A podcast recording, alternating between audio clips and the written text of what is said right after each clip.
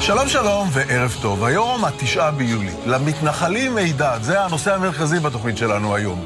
בונים בכל מקום. נגיד קודם כל ערב טוב לשניים שילוו אותנו, חבר כנסת לשעבר משה פייגלין ועורכת דין טליה ששון, שלום לכם, ערב טוב. אז אולי קודם כל נתחיל. נתיב העשרה. נתיב העשרה. כן, זה סיפור, כי נתיב העשרה עולה על הקרקע, זה היישוב הכי דרומי, כן, זה בחבל עמית, פתחת רפיח. מי שמחליט להעלות את היישוב לקרקע... דווקא המערך. כן, גולדה מאיר, ראש הממשלה, משה דיין, תומך בהתלהבות רבה. יגאל אלון אומר, אי אפשר בלי זה, ונתיב העשרה עולה על הקרקע. הנה הכתבה של אורי גולדשטיין.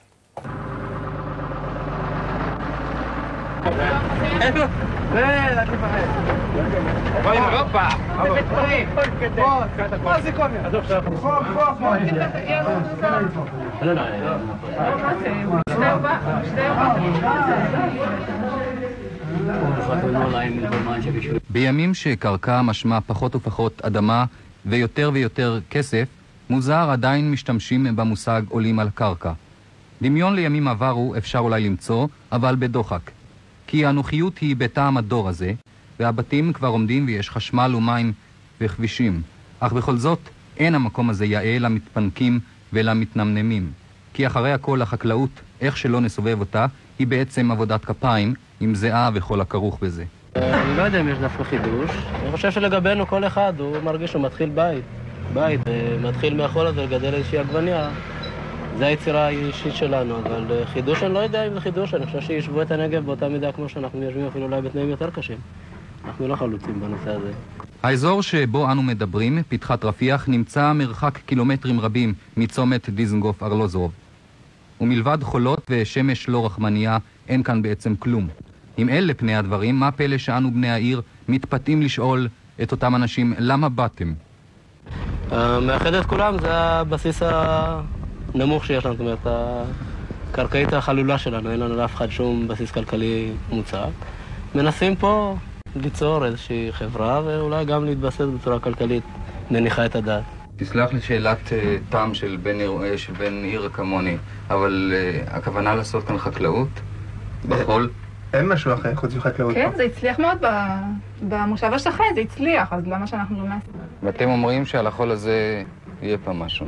אנחנו לא התפלסף, אבל כמעט בטוחים.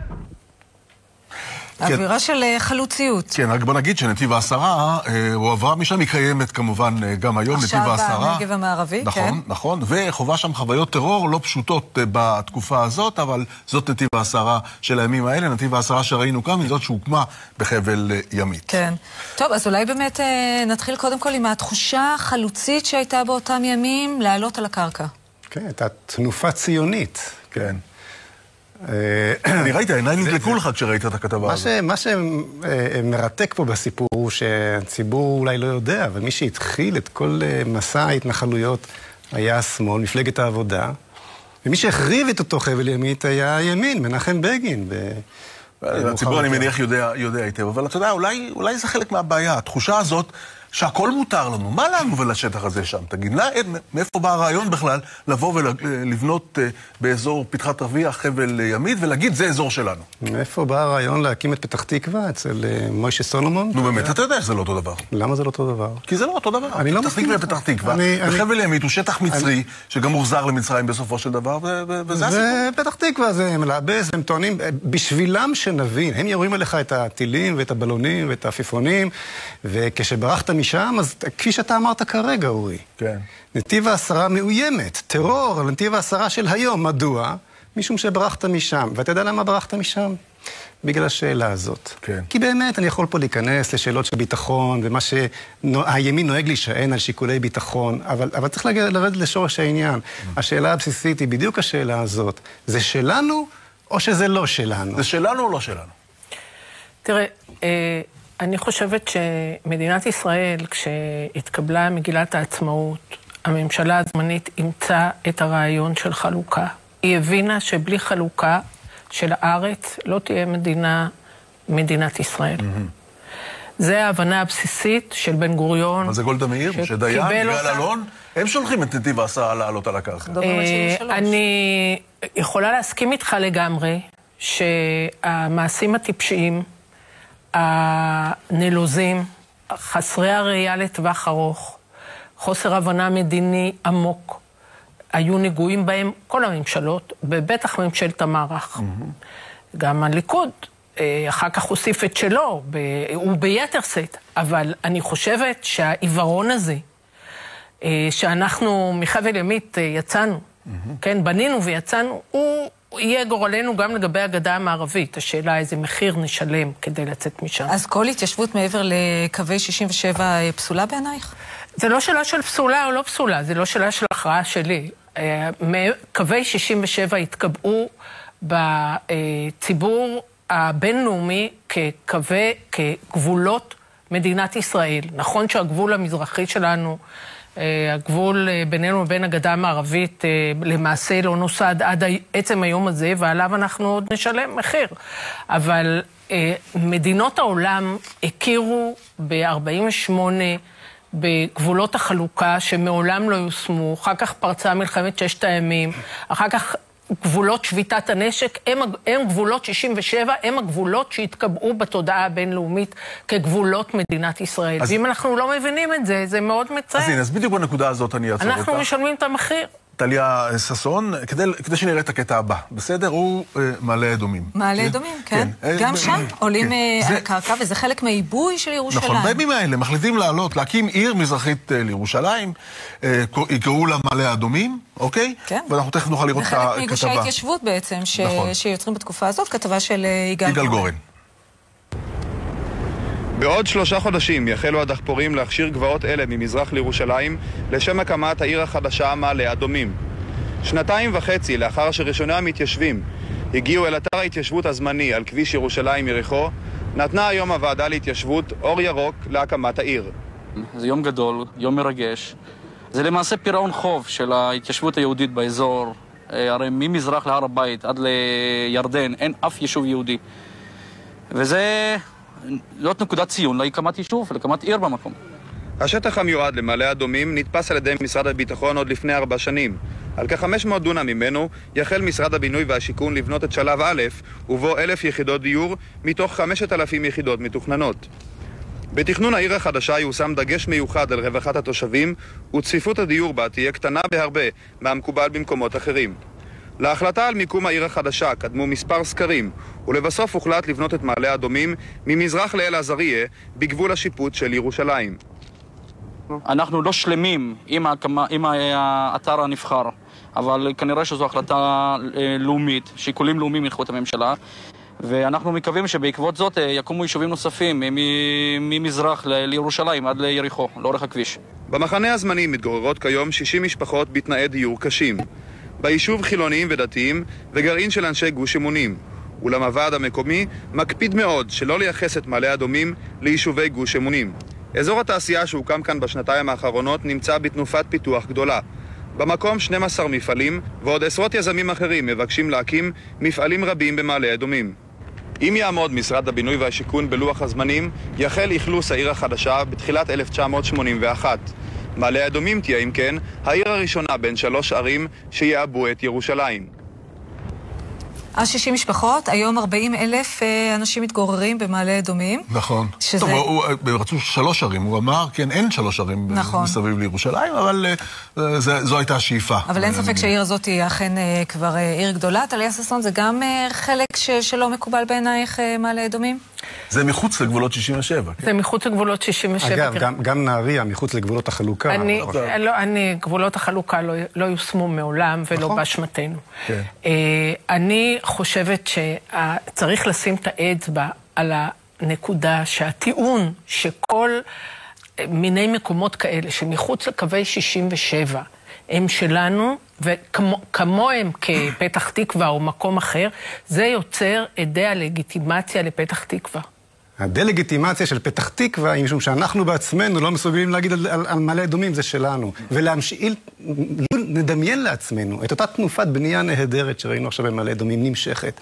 כל יהודה ושומרון. אגב, התמונות שאנחנו רואים עכשיו, מלא בבניינים, הכל בניינים היום. זה היה פשוט, ברור שהעולם, כפי שיישר קו עם באמת נהריה, שמעבר לגבולות החלוקה, היה מיישר קו עם גבולות לגיטימיים על נהר ירדן, כשכל האזור מיושב ביהודים, ומוחלת עליו ריבונות מלאה, והלגיטימיות של פתח תקווה ותל אביב לא הייתה מוטלת בספק, ולא היה לך היום יכולת, חוסר היכולת, בוודאי שכן, חוסר היכולת שלנו. אני רוצה לתת לזה תשובה. שנייה, אני לסיים. חוסר היכולת שלנו היום להתמודד עם העפיפון, היא לא חוסר יכולת צבאית, ברור שאנחנו יכולים להתמודד עם העפיפון, היא חוסר לגיטימציה שנגרמה בכך, שמדינת ישראל הכירה בכך שישנו עם אחר, ושהארץ היא שלו, במעלה אדומים ובמקומות אחרים, בדיוק. אבל ישנו עם אחר אתה מקבל? לא. לא? אוקיי. יש עם אחר בגדה המזרחית, יושב 3 מיליון אנשים. כן. והם לא מהעם שלנו, והם רוצים זכויות, והם רוצים לשלוט בשטח של עצמם. עכשיו, הגדה המערבית היא כולה 21% משטח ארץ ישראל שאנחנו מחזיקים בלי אף התנחלות אחת ב-78% ממנו. אין לך מקום אחר ליישב אותם. זה המקום שלהם. מה תעשה? עוד לפני שנראה לכם גם ש... אני כמובן חולק על כל העובדות שנאמרו. לפני שנראה עוד עיר בתנופה, אז ככה סתם תמונות. זה נמל תעופה סמוך לירושלים. החליטו לה, כן, לא המספיקים פה, מקימים נמל תעופה. הוא היה פעיל. שוב, זאת מפלגת העבודה. מסרתם אותו. הנה התמונות. זה התמונות מנמל התעופה עטרות. המון גאווה, שר התחבורה, גד יעקבי, אז כן, היה במקום כדי לברך על פתיחת נמל התעופה, כיוון לתנופת תיירות. טוב, אין כזה נמל תעופה יותר היום, אבל התמונות בארכיון של נמל תעופה קיימות. תשים לב, אורי, שוב פעם, זה מפלגת העבודה, לא הקימה נמל תעופה. נכנסה לנמל תעופה קיים, שים לב, זה בירושלים, שים לב לתמונות, זה בירושלים, לא אמרו נקים ולא הקימו. תאר לך תיירות אדירה שיכולה להגיע היום מנחות הישר בירושלים, כשהיא נוחתת בשדה. אז פה הוויכוח בינינו, חוזר לשאלה שאמרתי, שלנו לא שלנו. הוויכוח בינינו, אני מסכים איתך, הוא לא משפטי, הוא לא ביטחוני, הוויכוח הוא מוסרי, שלנו או לא שלנו. בואו נמשיך עוד. בואו נמשיך לבנות, נו. בואו נמשיך להתיישבות. עכשיו אנחנו עוברים ל... בהתלהבות של בנייה, אנחנו עוברים. נכון. עכשיו אנחנו עוברים לאריאל, נכון? כן, נשאיר אותה כוח קטנה, נגדיל אותה. לא, להפך. היא גם היום הפכה להיות משהו מאוד גדול. עכשיו אנחנו על הקרקע באריאל, לא, אנחנו מפתחים אותה. מפתחים אותה, מסתכלים איך אפשר לפתח אותה עוד. הנה, תראו את הכתבה של רמי גוברני, בבקשה. סמוך ליישוב בית אבא, 6 קילומטרים ממערב לאריאל, מתקדמת במהירות בניית מבנה התעשייה החדשים. כאן יושלם תוך זמן לא רב, שלב א' של הפארק התעשייתי הראשון בשומרון. 19 מפעלים מקשת מגוונת של יצרנים יעברו לכאן תוך שנה. הבוקר יצקו כאן את גגו של אחד המפעלים הגדולים. אזור התעשייה הזה, כך עולה מתוכנית המתאר החדשה, יהיה הקצה הדרומי של אריאל. סמוך לאזור א', עובדות המכונות כבר על שלב ב'. אזור ברקן עתיד להיות פארק תעשייתי בין 1,300 דונמים, קרוב למחצית שטחה של גבעתיים. באריאל עצמה יש היום 350 יחידות דיור בלבד, אבל בשנה וחצי הקרובות תושלמנה בנייתן של 700 יחידות דיור נוספות, ומשרד השיכון עומד להתחיל בקרוב את השכונה השנייה של אריאל, ובה כ-1,000 יחידות דיור. תכנונה של אריאל והתפיסה הכוללת לגבי תפקידה עברו כמעט באין משים שינוי קיצוני. אם נלך ממערב, אנחנו נראה את יישוב בית אבא, יישוב קהילתי שמהווה שכונה מערבית של אריאל. נראה את אזור תעשייה, ששלב א' שלו כבר נמצא בבנייה, ושלב ב' בהכנת תשתית. נראה דרך זמנית שמובילה לשטח שנרכש על ידי זמים פרטיים ומהווה תחילה של עבודות בחלק המערבי של אריאל. הגשמת תוכנית המתאר תלויה בראש ובראשונה בנושא הקרקעות. בחלק המזרחי של התוכנית ישנו גוש גדול של קרקעות מדינה, כך גם בחלק המערבי סמוך לאזור התעשייה, ובשאר המקומות מצפים לרכישת קרקע על ידי יזמים פרטיים. רכישת הקרקעות הללו חיונית ליצירת רצף של קרקע שאפשר יהיה להקים עליו את היישוב. היום כבר קרוב ל-20,000 תושבים באריאל. ואוניברסיטה? אוניברסיטה. מכללת אריאל, כן. מעניין לדעת, אגב, מה מההבטחות שנאמרו בכתבה הזאת יצא לפועל ומה לא, אבל הרעיון ברור, נכון? כן, לגמרי, לגמרי. טוב. עכשיו... ממשיכים עם ההתיישבות. נמשיך לבנות, אבל במקומות יותר קטנים. בוא לא נלך בגדול. וגם גישה אחרת, בונים על ההר, מתחילים מארבע משפחות, משהו מינורי כזה שהולך... אז נגיד רק איפה, זה נכון.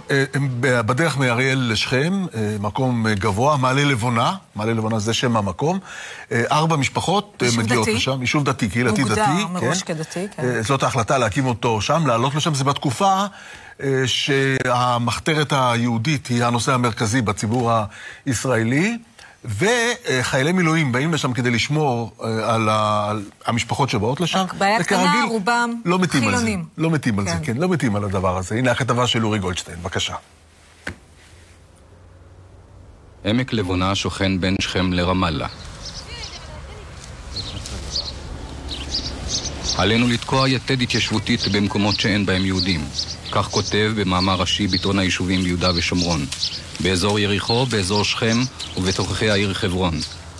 ואם נעשה כך, דומה שזאת תהיה אחת משעותינו היפות. בשבוע שבו התפוצצה פרשת המחתרת, כותב ביטאון גוש אמונים, הוזרחה היאחזות הנחל והפכה ליישוב מעלה לבונה. הרחק מאור הזרקורים, בצנעה, בחיפזון מסוים, ועוד היד נטויה.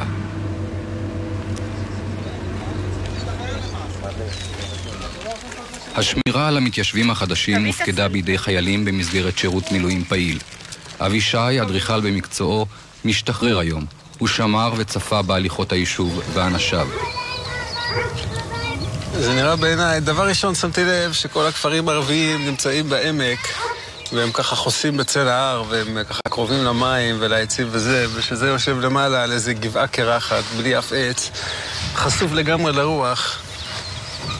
וזה היה ברור שיש לזה איזו מטרה אחרת, שזה לא בא לאחס באדמה כמו איזה עץ זית או משהו כזה, אלא זה מין חללית כזאת שנחתה מאיזה מקום זר. ככה הייתה הרגשה שלי. הנה, את רואה, זה כל העמודים הצפופים האלה, זה בית אחד, והנה יש לך פה בית שני. יו, זה ממש קרוב. יו, זה נגיד יהיה השביל, ופה יהיו שנה... יהיו 20 בתים. 20 בתים חוץ מאלה. כן. ואנחנו גם מסביב לערבים. לא, ערבים מסביבנו. מסביבנו, יותר טוב. הנה, את רואה? אבל יש כאן יפיפי. נוף נהדר. נכון, באמת רואים.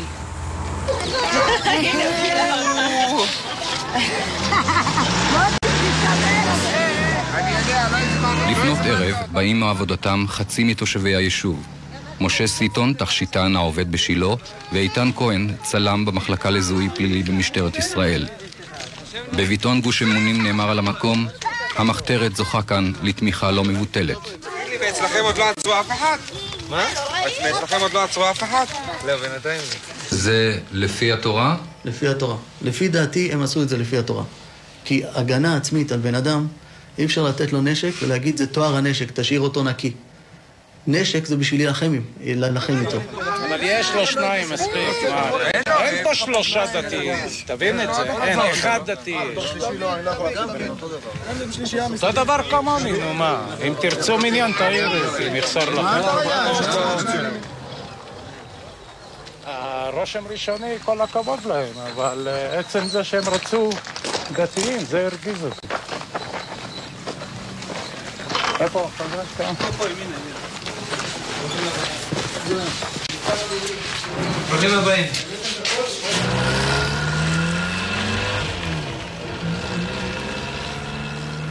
ברוך אתה אדוני אלוהינו מלך העולם אשר קידשנו מצוותיו וציוונו על קביעת מזוזה. אמן.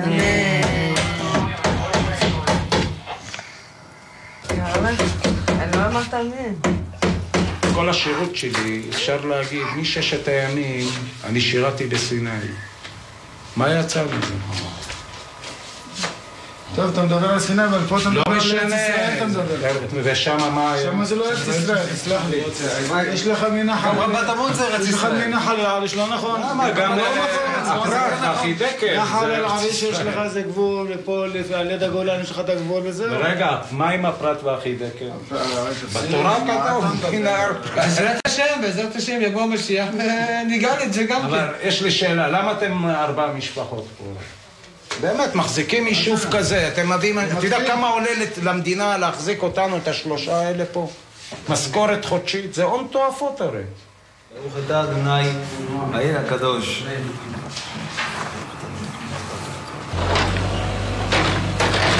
עוד לא תמו הצילומים ו10 מבנים כבר הובאו למקום, ועוד 10 בדרך וחשמל ומים כבר מתחברים. יצירת התיישבות היא מלאכת מחשבת, לא ברגע ולא ב10, מוקם יישוב, קל וחומר ביהודה ושומרון.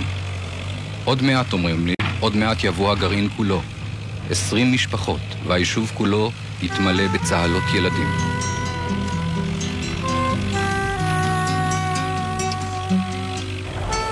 היום כבר קרוב ל-120 משפחות שם. כן, זה גם מתפתח די יפה, זה מה שאת רוצה להגיד. כן, כן, מתפתח מאוד. דין לבונה כדין מעלה אדומים? בוודאי.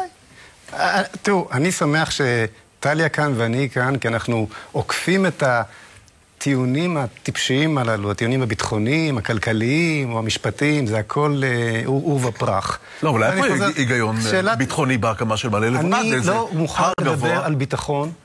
ואני לא רוצה לראות שם את המילואימניקים, אני הסכמתי עם כל מה שאמרו המילואימניקים, אתה לא רוצה להיות שם, אל תהיה שם, לא רוצה אף לראות אף מילואימניק אצלי בבית, אם הוא לא רוצה להיות שם, מוזמן תמיד כל אחד, אבל אל תבוא לי, אל תשמור עליי ואל תגן עליי, זאת ארצי. מה זאת אומרת, אם מזמינים אותם לשירות מילואים, זה לא בחירה שלהם. אני לא רוצה שיעשו מילואים אצלי בבית. אני מתנחל, אני לא מתיישב, אני מקפיד להגיד, אני מתנחל, למה? זאת מילה יפה מאוד לדעתי, כי זו נחלתי. זו נחלתי במעלה אדומים, זו נחלתי בתל אביב, זו נחלתי... אבל כן יש דרישה לשמור על המקומות האלה מבחינה ביטחונית. לא, לא צריך. חוסר היכולת שלנו לומר את מה שאמרתי עכשיו, כלומר זו ארצנו במילים פשוטות, הוא זה שמוביל לבעיה הביטחונית. ברגע שאתה מקרין שאתה, אז שבנו לארצנו, זאת הארץ שלנו, למעלה מ3,000 שנה, זאת הארץ שלנו, גלינו, חזרנו, ונגמר הסיפור. ואיפה שצריך בעיה ביטחונית, אז יש משטרה, לא צריך צבא. לא, אבל האנשים שגרים שבאזור, שמעת את השיחה, את השיח שם. אז הנתונים שאמרה טליה קודם לכן, מופרכים מכל וכל מבחינה מספרית, וכבר דיברנו על זה בעבר. למשל, סתם דוגמה, האם ידעתם שרק לפני חודש, רק בחודש האחרון, עזבו את עזה כמעט 1% מהתושבים? תוך חודש אחד. אבל את מי זה מעניין? יש לנו מנטרות, יש שם 3 מיליון ו4 מיליון ו7 מיליון. יש שם 1.5 מיליון. יש ביהודה ושומרון 1.9. ולא נצטרך להתווכח את כל הוויכוח הזה, כי כבר התווכחנו אותו. אבל השאלה בסופו של דבר היא, לא מה הם, אלא מה אנחנו. מה אנחנו, לא יצויר שאני מוכיח לכם, מעל לכל ספק, שאין בעיה דמוגרפית. האם אתם מוכנים אז להכיל ריבונות? אתה חושב שהיה צריך היום להיכנס לעזה? אני חושב שכל ארץ ישראל צריכה להיות חלק ממדינת ישראל. כולל עזה. ואז יש שלום, ואין שום בעיה דמוגרפית. טוב. אבל ייקח זמן עד שהציבור יעכל את זה. רק משפט אחד אחרון. תראו, בעצם הוויכוח פה שמשחזר את עצמו בלי סוף, בין ימין ושמאל ומתנחלים ושמאלנים וכו', הוא ויכוח שהוכרע על ידי המציאות. אוקיי. כי השמאל קיבל בהסכמי אוסלו קארד בלנש לממש בדיוק את מה שטליה רוצה, וקיבלנו שפך דמים נורא, והציבור התפקח ולכן הוא היום בימין. אז בואו נתווכח את הוויכוח האמיתי, העקרוני, שלנו או לא שלנו. לא הוויכוח הטכני. כן, בואו נדבר רגע על מעלה לבונה. אין ספק שעל זה יהיה הוויכוח, בדיוק על המקומות מהסוג הזה. בשורה התחתונה, כי מעלה אדומים, אריאל, סוג של הסכמה כבר ישנה, גם אם לא במילים ברורות. הם יישובים מאוד גדולים. כן, על המקומות האלה יהיה הוויכוח המרכזי בסופו של דבר, נכון? אריאל לא תוכל להישאר, זה יודע כל... את חושבת? כן. כן. זה מי שמצוי בנתונים של השטח, באיפה ממוקמת בדיוק אריאל, מה היכולות הצבאיות של ישראל. אריאל לא תישאר שם, כי היא פשוט אצבע ארוכה מאוד לתוך השטח היחיד שישאר של המדינה הפלסטינית. מהגושים המקובלים עליו. אבל עזוב, חבל להתווכח על שטח כזה או אחר, או על התנחלות. בוא נדבר על העקרונות. את רוצה שתישאר? העיקרון הוא, אני רוצה שתהיה הפרדה בין שני עמים. אני רוצה שמדינת ישראל תישאר מדינה דמוקרטית. בעיניי זה לב ליבו של העניין, ומדינת הלאום של העם היהודי. כן. והיא לא תישאר כזאת כל זמן שהיא תחזיק בשטח מהירדן לים. היא לא תישאר עקבה. ואין אצלך הבדל בין מעלה אדומים לבין מעלה לבונה. תראה, כל השטחים, אני לא רוצה לברוח משום דבר, אני רוצה להשיב לך. כל דבר הוא, מאחר שאתה צריך הסכמה, צריך הסכמה של שני עמים, לא עזור לנו כלום, לא טראמפ, לא, הסכמה של העם השני, צריך, והסכמה שלנו. ולכן כל דבר שניתן יהיה להסכים עליו, עליי הוא מקובל. אם ניתן להסכים על מעלה אדומים, היא תישאר שלנו. ואם לא ניתן להסכים עליה... אבל אני חושבת שבכלל אפשר להגיע לדיון כזה, על הסכמה? אני משוכנעת שאפשר להגיע לדיון כזה.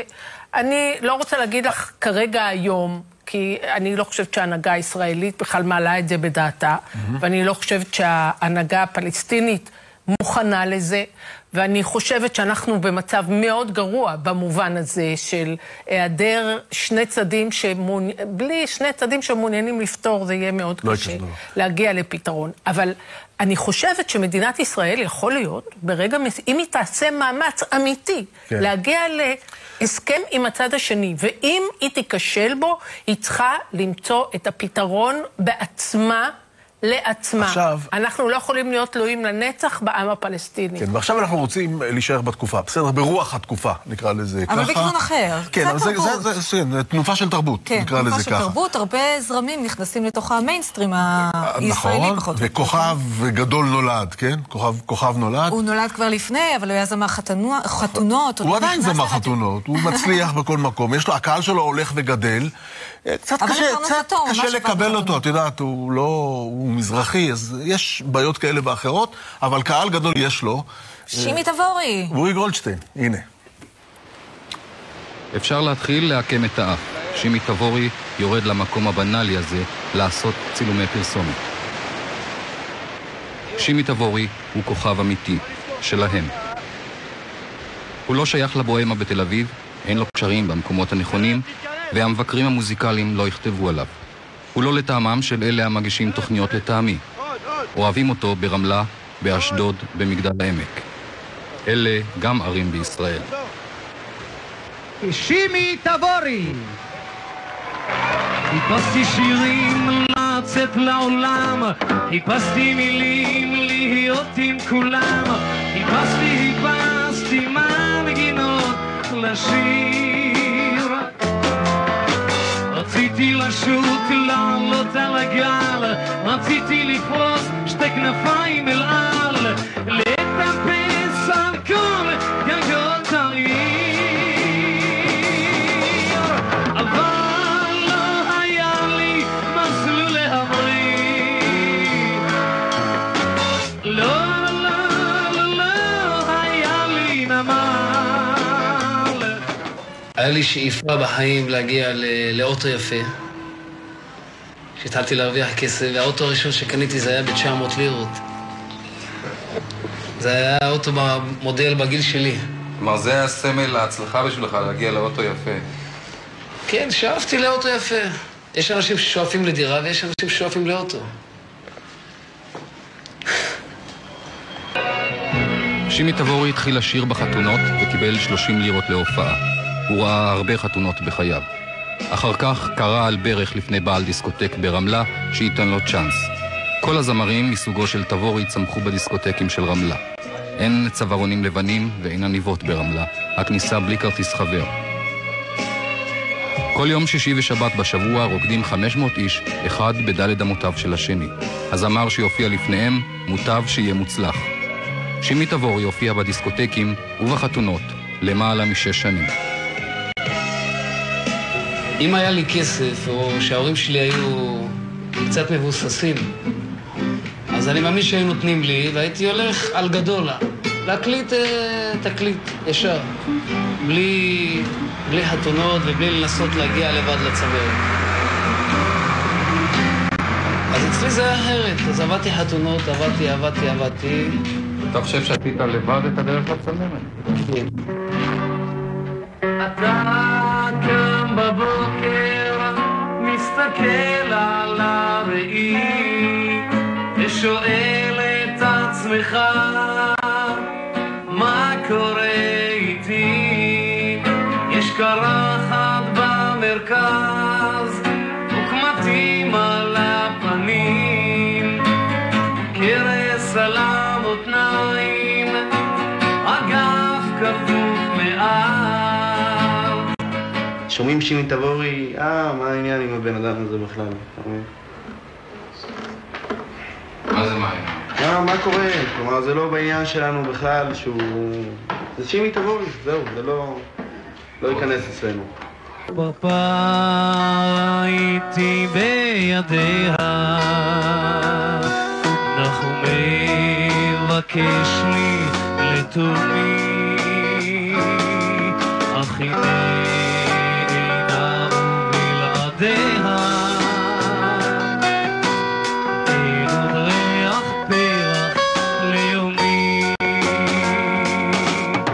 אין לי אהבה,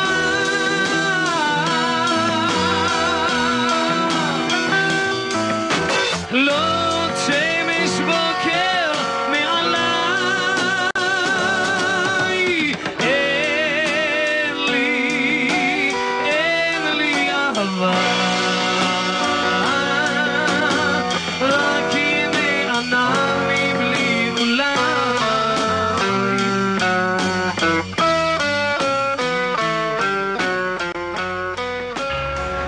את זה יופי.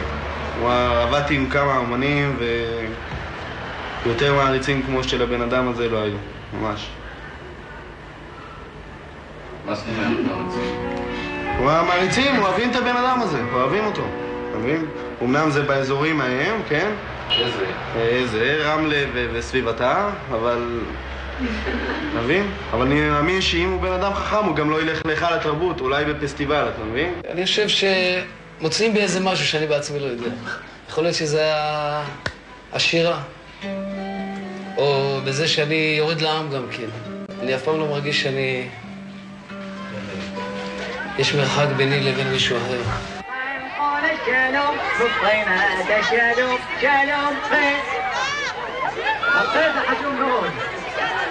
זה מרוקאי למשל, אנש סלמה מבקור סלמה אסלמה.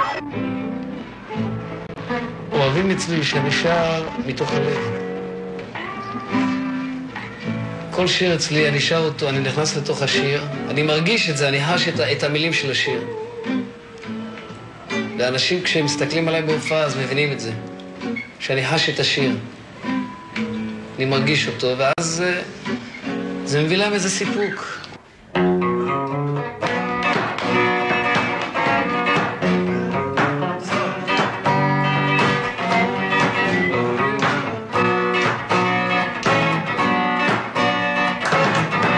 כשהתאהבתי בחנינה, היה זה ככה לא.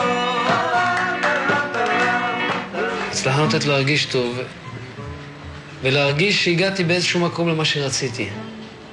וזה הסיפוק הכי יפה. זה בעצם ההצלחה. תודה רבה. עכשיו תקשיבי משהו שרון, אני אומר לך, תזכרי שאני אמרתי לך את זה, הזמרים האלה והסגנון הזה, זה עוד הגיע רחוק. אני אומר לך. כן. רק להגיד שהוא באמת פרץ... 40 שנה. 40 שנה, אבל זה בשיתוף פעולה שהוא עשה עם אוזי חיטמן, שהם עבדו ביחד על התקליט הזה ועל אין לי אהבה, והיום שמקשיבים לזה, זה נשמע לך מזרחי? זה נשמע לי נפלא, אני יודע מזרחי או לא. כן, אז היה כל כך הרבה כיתוב, אשכנזים, מזרחים, כאילו... נשמע הרבה כעס בכתבה, זה ברור. כן. כתבה של אורי גולדשטיין. כן, כן, כן. מרגישים פטרונות בכתבה הזאת. פטרונות אתה מרגיש לה, תסביר. מה? זה מה שאתה רוצה. של הכתב. מה, זה מה שאתה רוצה, אוטו יפה, תתבייש. כן, נכון. זה מה שאתה... כן, אתה מרגיש בסגנון? אני לא אהבתי את ה...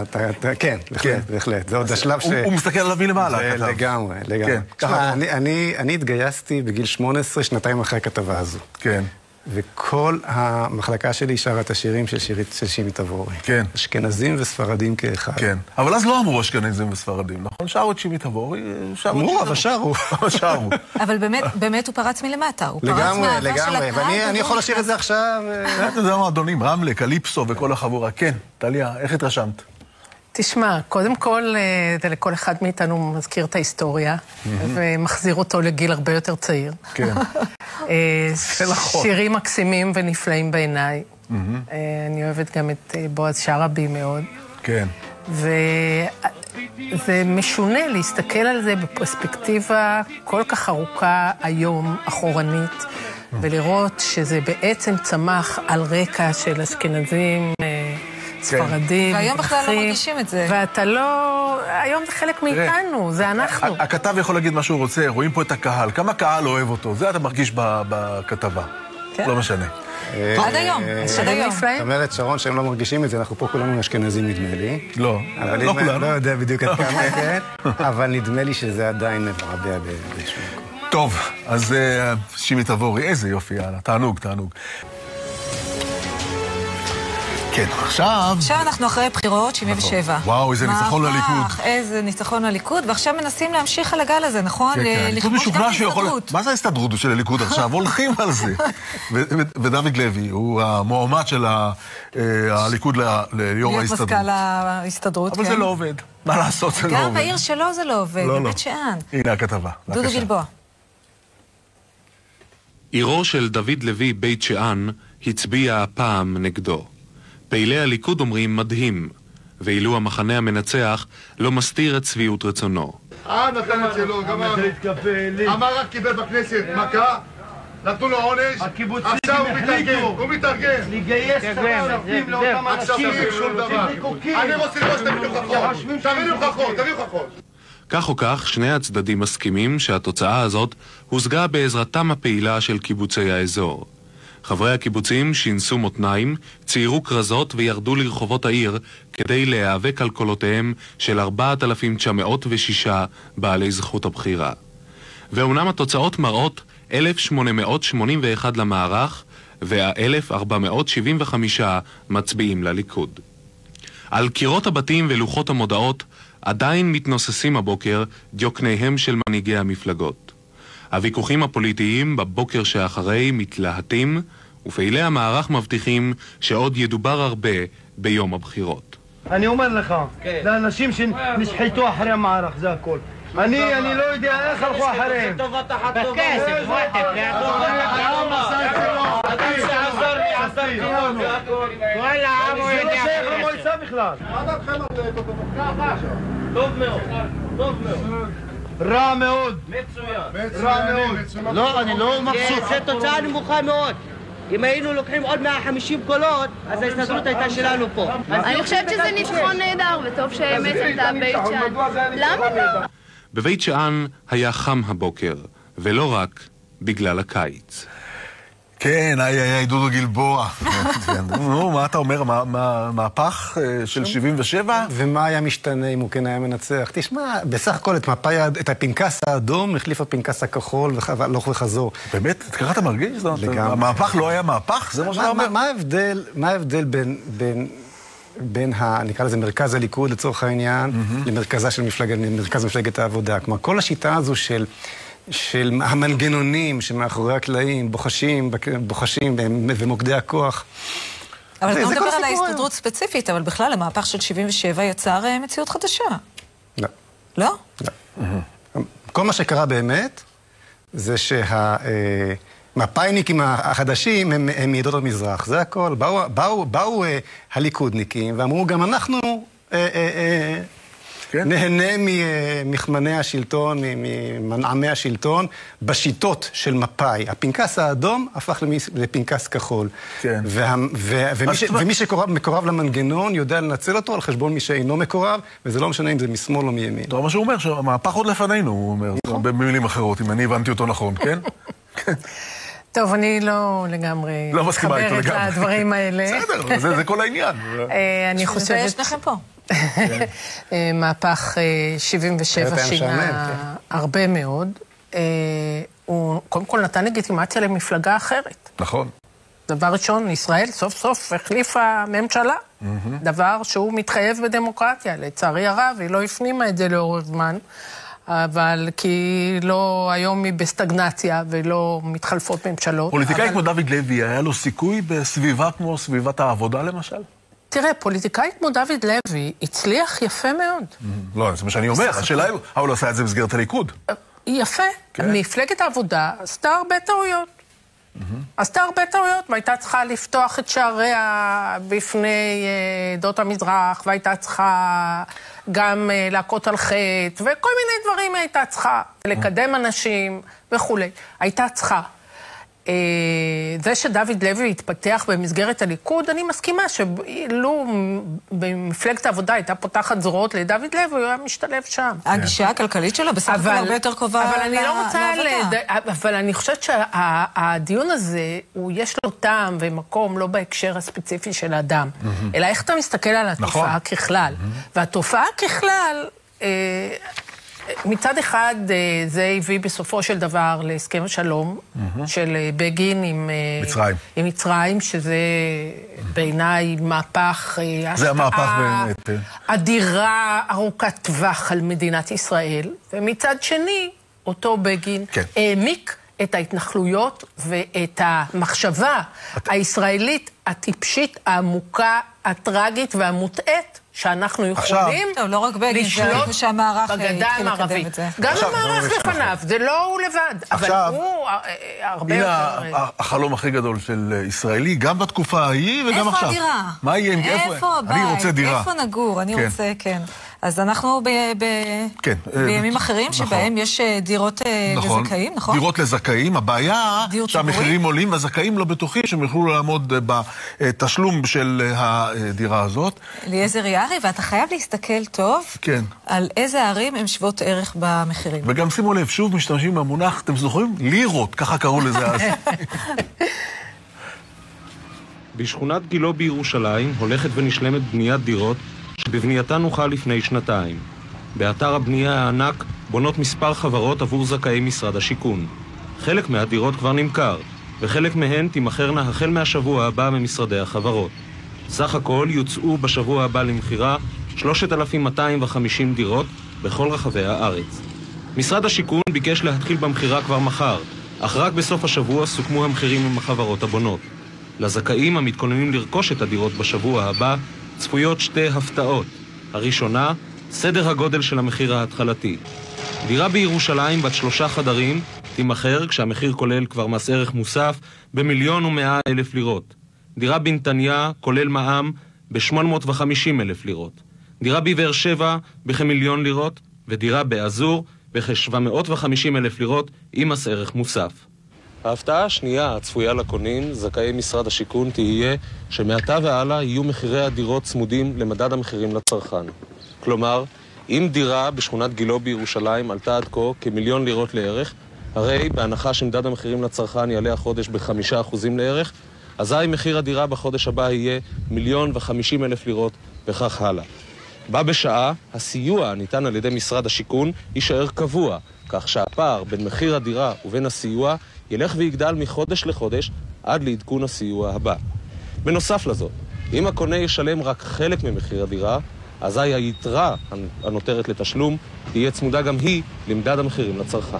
מבצע מחירת הדירות שיחל בשבוע הבא עשוי בהחלט להקל במשהו את מצוקת הדיור על ידי הגדלת ההיצע. בד בבד, המחירים החדשים הם בבחינת רמז למחירים הצפויים בשוק הדירות בעתיד, והמאבק לרכישת דירה יהיה מעתה והלאה צמוד למדד ובאופן רשמי. חזרנו לבנייה, הנה שכונה קטנה בדרום ירושלים שנקראת גילו, הולכת ומתפתחת, אה? אבל ראית את המחירים, ירושלים ובאר שבע כמעט אותו מחיר. כמה לירות? 1,000,000, וזה 1,100,000, אני חושבת. כבר יש לירות, עדיין הם משתמשים בלירות, אבל מס ערך מוסף כבר יש, זאת אומרת, המיסים איתנו כבר לגמרי. לגמרי. כן. תשים לב, הכתבה היא מ-79, הליכוד כבר בשלטון שנתיים. נכון. הכל מנוהל באופן ריכוזי על ידי הממשלה. הקרקע שייכת כולה לממשלה, 93% מהקרקעות, כאז כן היום.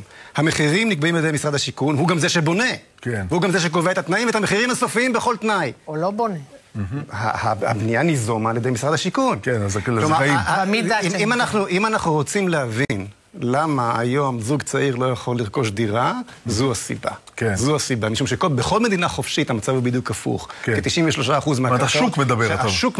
השוק הוא חופשי, אבל באמת. השוק הוא חופשי באמת, הקרקעות לא שייכות למדינה ומסופסרות על ידי המנהל, אלא שייכות לציבור ונמכרות במחיר... תשמע, למעלה מ-50% מכל דירה היום זה בעצם מס. נכון. זה בעצם מס. זאת אומרת, ומה עושה השר הליכודניק לשעבר? הגרלות. זה פשוט מגוחך. לכך התכוונתי קודם לכן. הראש נשאר אותו ראש ריכוזי, מה תהיה אומר מפיוזי? הקפינקס האדום. מה אתה? הכל יחס למפלגת העבודה, השורש רע. מה קרה? לא, אבל הוא דווקא אמר עכשיו שהליכוד. אני אומר כולם אותו דבר. זה המשך הרע. אני אומר, זה המשך אותו שיטה. אותה שיטה, במקום עם פינקס אדום, עם פינקס כחול, זה הכל. כן, טוב, נו, ראית את התקופה, איזושהי מילה שלך על הכתבה שראינו? תשמע, אני חושבת שבעיית הדיור שאנחנו רואים שם מציקה, כמו ששרון אמרה קודם, מציקה לכל זוג ישראלי היום. להיות קונקרטי, את הבעיה הזאת ממשלה ראויה צריכה לפתור. ממשלות ראויות, דורות על גבי דורות, כן. תשמע, יש בזה איזושהי טרגדיה שעד היום לא התקדמנו בעניין הזה. לאן הם מייעדות הכספים? אי אפשר לבנות גם את הגדה המערבית, יהודה ושומרון, באותו זמן שאתה בונה פה מדינה. הרגשת אותו מאוד עכשיו. לא, המנטרות האלה חלק. אבל זה לא שאלה של מנטרות, זה כספים. זה השקלים זורמים עכשיו. הכספים ש... בפייגלין היקר. רק תני לענות. עד כמה עלו תהליכי השלום שלום שלך, עד היום. הרבה למעלה מטריליון שקל. שארל אזנבור, השם שארל אזנבור אומר לך משהו? איזשהו זמר. איזשהו זמר, איזשהו זמר. לא, הוא זמר צרפתי מהכי גדולים שיש. באמת מהכי גדולים שיש. הוא אפילו מופיע כאן, הוא הופיע לא מזמן, מעל 90, בא להיכל הספורט ביד אליהו, מילא אולם, הוא מדהים. פשוט לבוהם וכל השירים האלה. אבל הוא גם פוליטיקאי, והוא מוביל את המאבק למען ההכרה בשואה הארמנית. כן. הוא בא לבקר ברוב הארמני עכשיו, בימים האלה, בירושלים. תראו, הנה. לארמנים בירושלים העתיקה היה היום יום חג.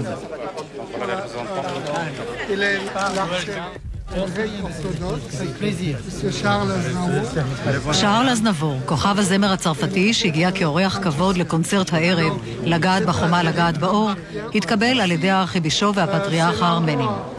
אף שאין זה ביקורו הראשון בארץ ולא ביקורו הראשון ברובע הארמני, התעקשו נציגיהם להראות לאורח הנודע כל פינה בכנסיית הקבר, מהמקום שבו הונח ישו ועד למקום קבורתו. שארל אזנבור אמר, מבחינתי אין הבדל בין היהודים, הארמנים והנוצרים. אנחנו מאותו מקור. I believe in peace and humanity. I believe that everybody has the right to believe in what he has, who he wants to believe. I believe in freedom. I believe in words I don't find, but it's the understanding and accepting what you are, as you have to accept what I am. רגשו אותו במיוחד האותיות הארמניות והעיטורים בפספה של הכנסייה הארמנית. הופתע לגלות שפספה זה נעשה בידי אומנית ישראלית. אסור לי להתערב בפוליטיקה שלכם, אמר. אני רק יכול לשיר למענכם בכל הזדמנות, להתפלל ולהביא את עצמי לכאן. וכך אכן עשה. שרי רז כמובן. כן, בטח. מי אם לא שרי רז? שארל אזנבור בלי שרי רז? אין שארל אזנבור בלי שרי רז. טוב, אנחנו רוצים לעבור לאירוע חגיגי, אורי. 20 שנה למלחמת ששת הימים. כן. כל המפקדים, כל הגיבורים. פגישת מחזור, אתה רוצה להגיד. פגישת מחזור, אבל מאוד מאוד מכובדת, עם אנשים מאוד מרשימים, ואלימלך רם, צפה ודיווח.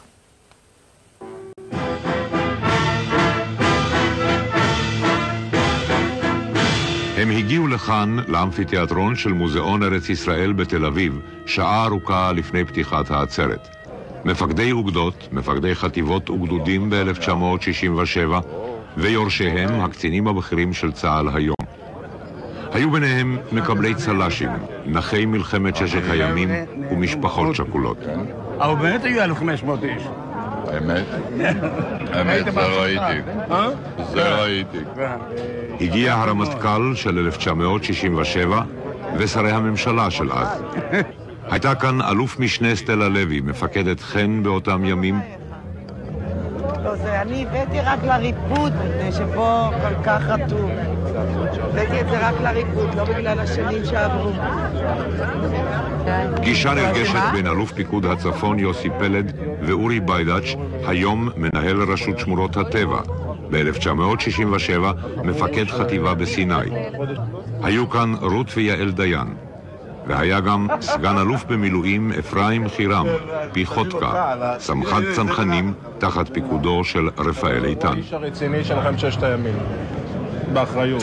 מה שמוך, תודה. פיחות כאן. למה הוא כך רציני? תראה, אני אגיד לך, השבוע יצא לי לשוחח, לתת הרצאה לצוערים של בעד אחד על מנהיגות. אני אומר לך, הם חמודים כאלה. הם נהדרים, נהדרים. בחורים שיגעון. טובים מאוד. לפעמים אתה מתפלא איך במדינה כל כך לא מסודרת גדלים חבר'ה כל כך חמודים. נהדרים. מי שהיה ראש אגף מבצעים במלחמת ששת הימים, איזר ויצמן, נפגש עם אלוף פיקוד המרכז היום. עם האלוף מצנע מנהל שיחה שקטה גם מרדכי ציפורי, מח"ט שריון ב-1967 באוגדתו של אריאל שרון. מצנע, קצין מבצעים בגדוד פטונים ב-67, לחם בסיני, הותר בצל"ש. 15 שנים מאוחר יותר מותחים השניים, ציפורי ומצנע, ביקורת פומבית על המלחמה בלבנון. אני הרבה מאוד משקיע בשיחות איתם. אני יודע, הם אמרו לי. ישבתי עם החברונים 4 שעות. אני יודע, הם סיפרו לי. ואני גם דיברתי איתם. הם פשוט טועים. הם פשוט טועים בעבודה. באים לכאן גם נשיא המדינה, אז הפרשן הצבאי של כל ישראל והמושל הראשון של ירושלים והגדה, ונשיא בית המשפט העליון מאיר שמגר, אז הפרקליט הצבאי הראשי. אוזי נרכיס, אלוף פיקוד המרכז ב-1967. על הדשא, אריאל שרון, מפקד אוגדה בסיני, מוטי הוד, מפקד חיל האוויר, שלמה הראל, מפקד חיל הים, שאיקה גביש, אלוף פיקוד הדרום. היו גם נאומים קצרים ביותר. יצחק קבי, 20 השנים שחלפו נתנו למדינה אפשרויות נרחבות להגיע להישגים. הנשיא חיים הרצוג, הייתה זו מלחמה שהסירה את הספק מקיומה של מדינת ישראל. השלום עדיף שבעתיים על המלחמה המזהירה ביותר. על הבימה חיילים בסדיר ילידי 1967, המשותף לכולם שמם, טירן, טירנה, טירנית.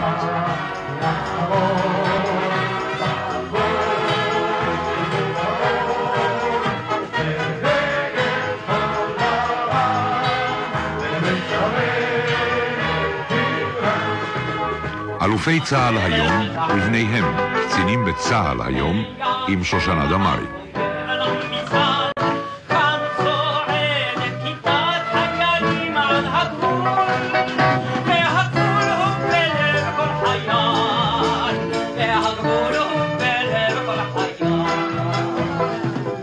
לקראת סיום ניסו אלופי 67 ואלופי 87 לשיר את מחר עם נעמי שמר, והקהל התפזר כשהוא נושא עמו טעם של היו זמנים. זה מה שנקרא מבט לאחור על היו זמנים.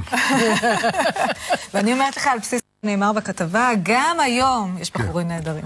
זה נכון. טוב, בוא תגיע שבא. אנחנו רוצים להודות לצוות שליווה אותנו פה, למשה פייגלין ולטליה ששון, ואנחנו ניפגש.